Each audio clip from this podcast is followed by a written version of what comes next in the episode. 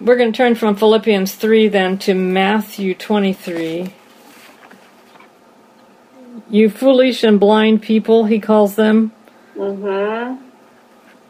I was going to say something about that as far as calling others dogs. Um, and then you referring to Jesus calling people foolish and blind. I think it's, um,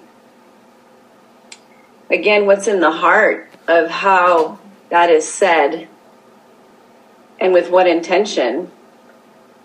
Because, I mean, when I, it's just calling people names and being a bully is obviously not trying to woo people to God or to direct them to to what God's plan is. So um, I, there is a difference, and I would assume that Paul is doing it with the intention of getting people's attention about um, what's important and and God focused.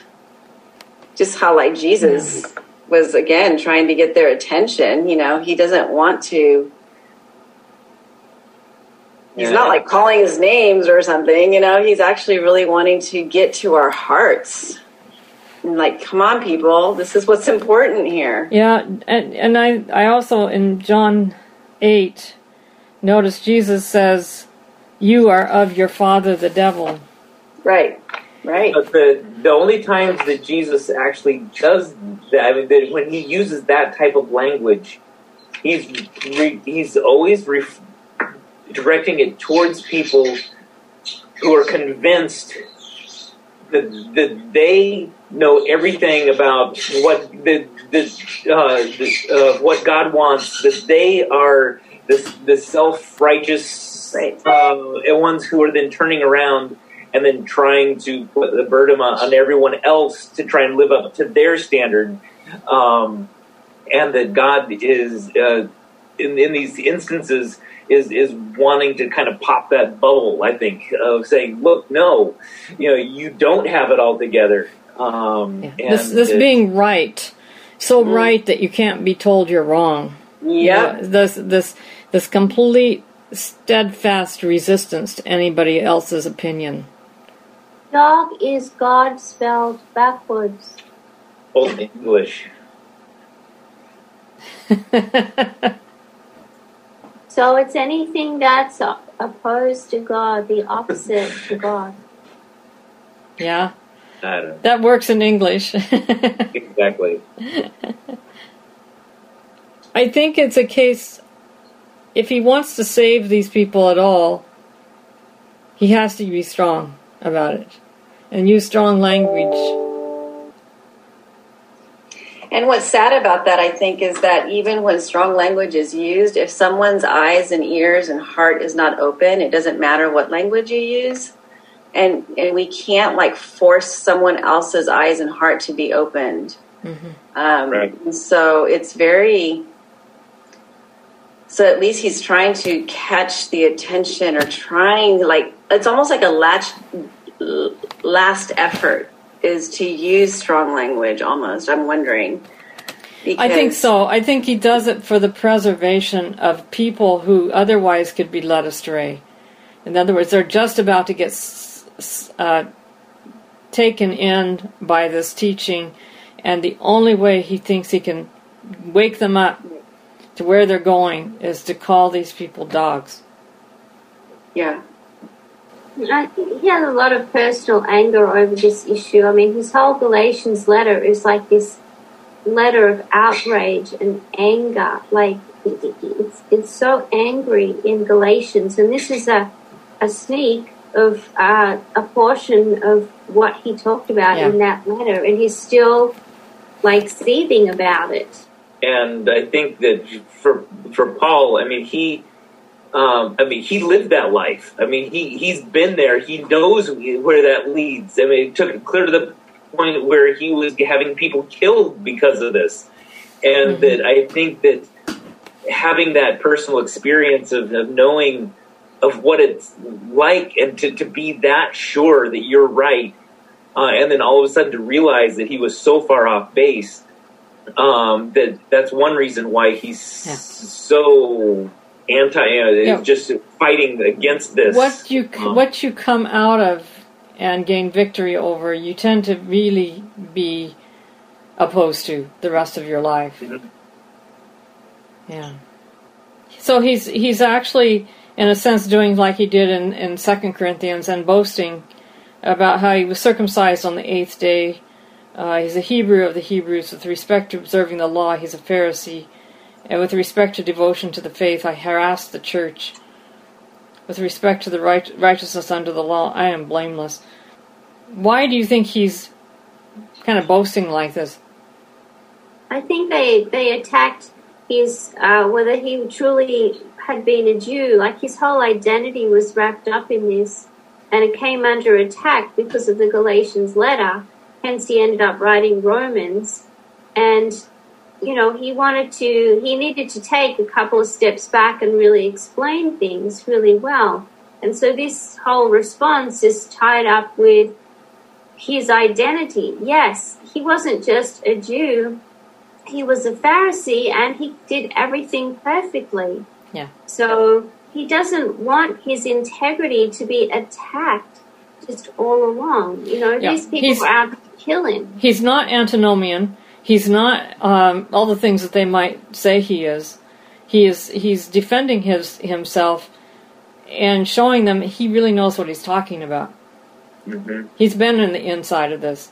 He knows what it, it does to you, and and so he's he's doing that. Okay, uh, David, would you read verses seven to sixteen?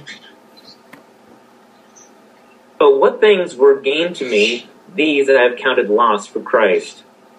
Indeed, I also count all things loss for the excellence of the knowledge of Christ Jesus my Lord, for whom I have suffered the loss of all things, and count them as rubbish, that I may gain Christ, and be found in him, not having my own righteousness, which is from the law, but that which is through faith in Christ, the righteousness which is from God by faith, that I may know him and that the power of his resurrection and the fellowship of his sufferings being conformed to his death, if by any means I may attain to the resurrection from the dead, not that I have already attained or am already perfected, but I press on that I may lay hold of that which Christ Jesus has also laid hold of me.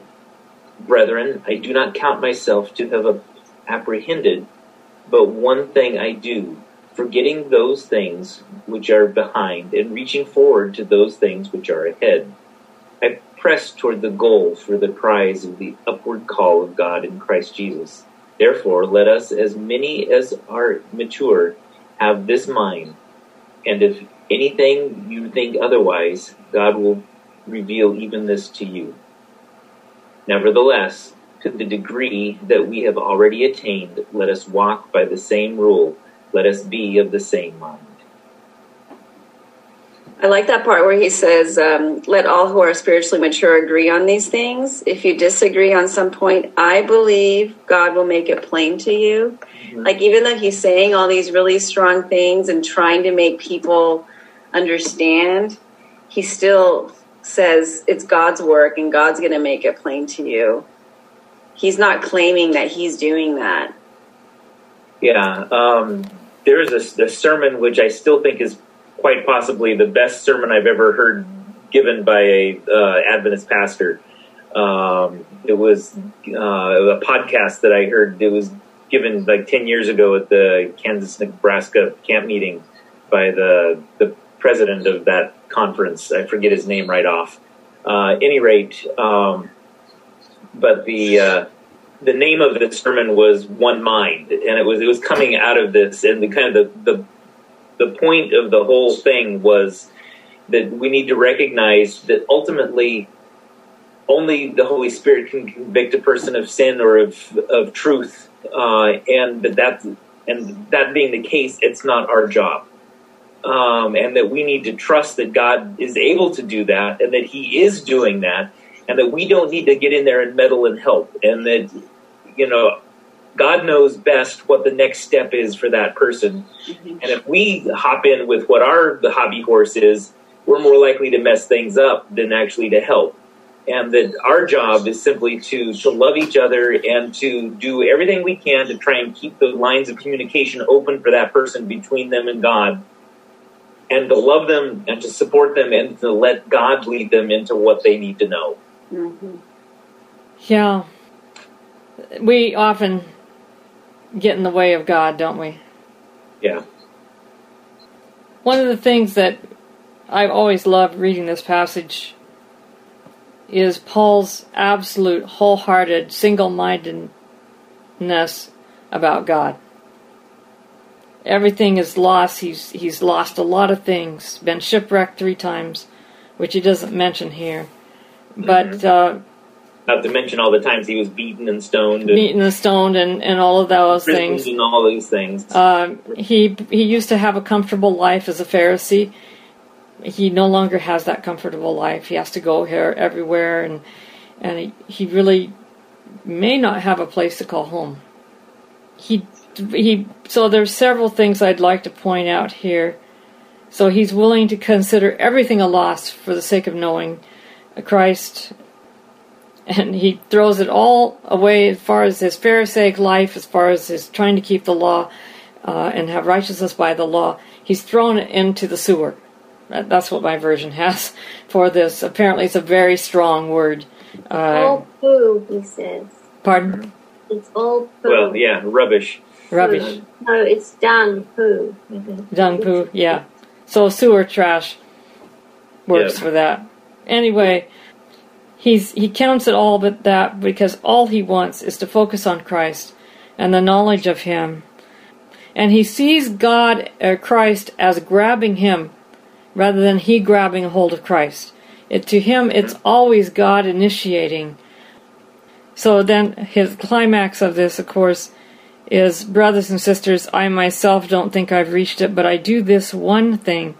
I forget about the things behind me, reach out to the things ahead of me.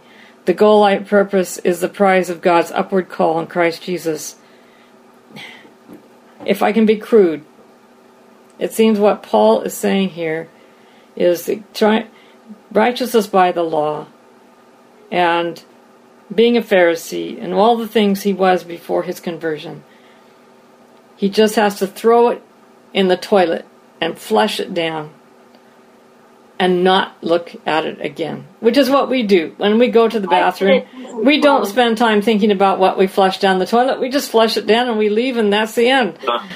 Some people can leave. And that's that's what he's basically telling us: just flush it away and be done with it. Only they couldn't flush it away back then, but they Yeah. turned away and they walked away from it and didn't. Although think I would about it. say that the, the righteousness of the law really isn't righteousness. It's just it's uh, we we call it that, but that it it's isn't. self righteousness.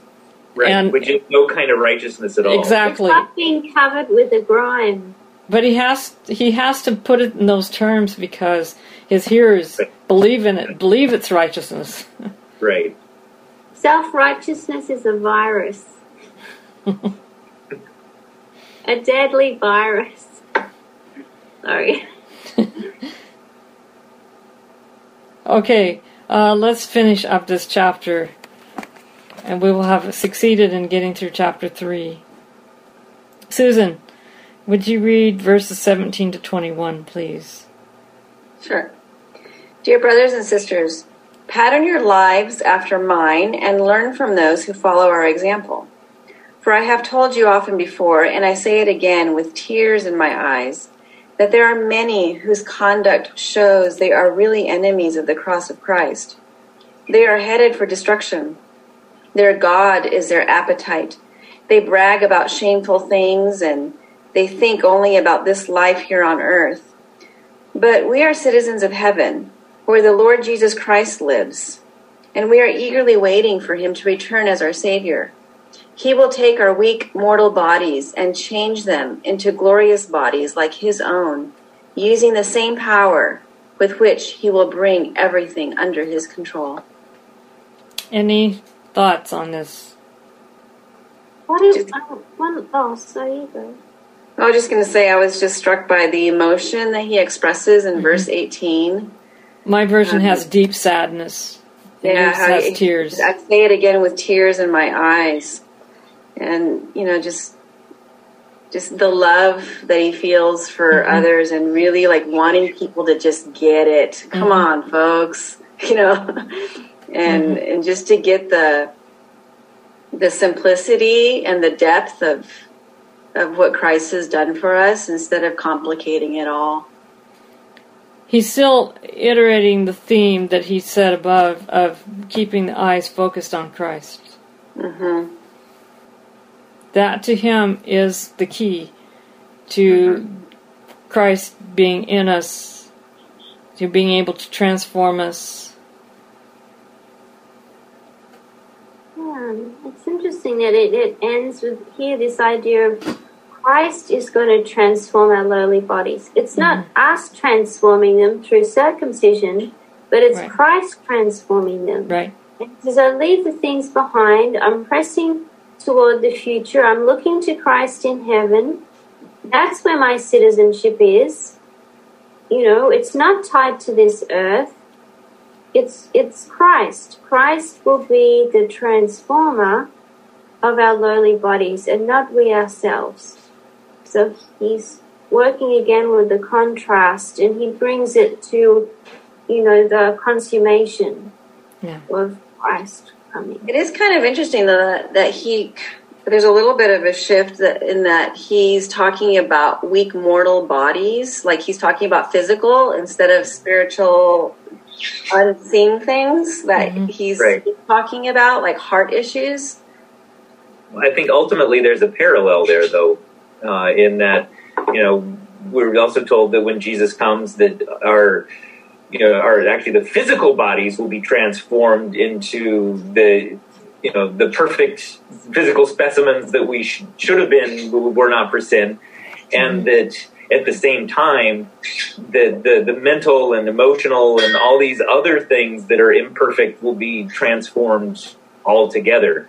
But you can see the, the, the physical body. Yeah, and you know the, the problems that we have uh, with that right, where the others are easier to hide sometimes right. And we're both we're both the Oh, yeah. unseen and the seen. So I'm wondering if that's why he uses that, so that he, we can have something to kind of grab onto. Like, yeah, there is going to be this transformation of our bodies um, to to realize that there are both things going on. But he wants to transform us already in our souls, Right. and our hearts, and our minds.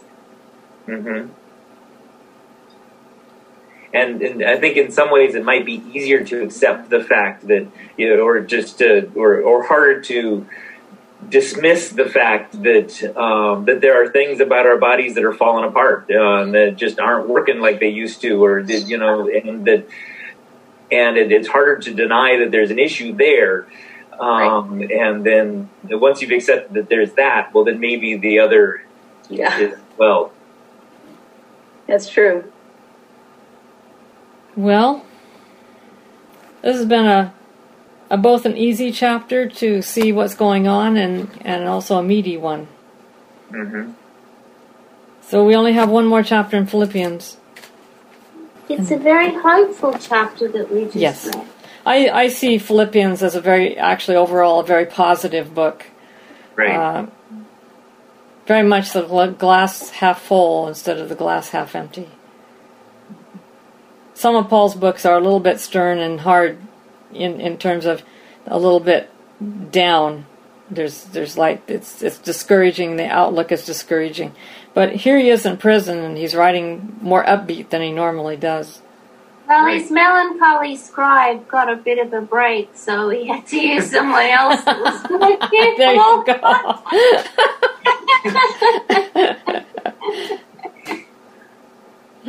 Hmm. Well, let's close with prayer, and then I guess we can go to church. Mm-hmm.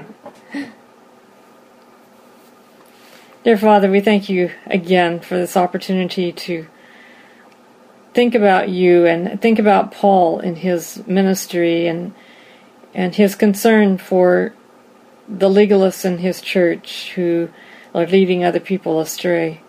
We thank you that he was willing to be robust about this and, and strong uh, for their sake, and that yet he cared for them so much so that it led him to cry.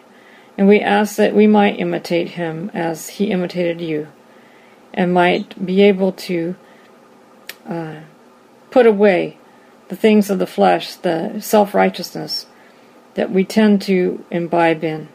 We ask for this in Jesus' name. Amen.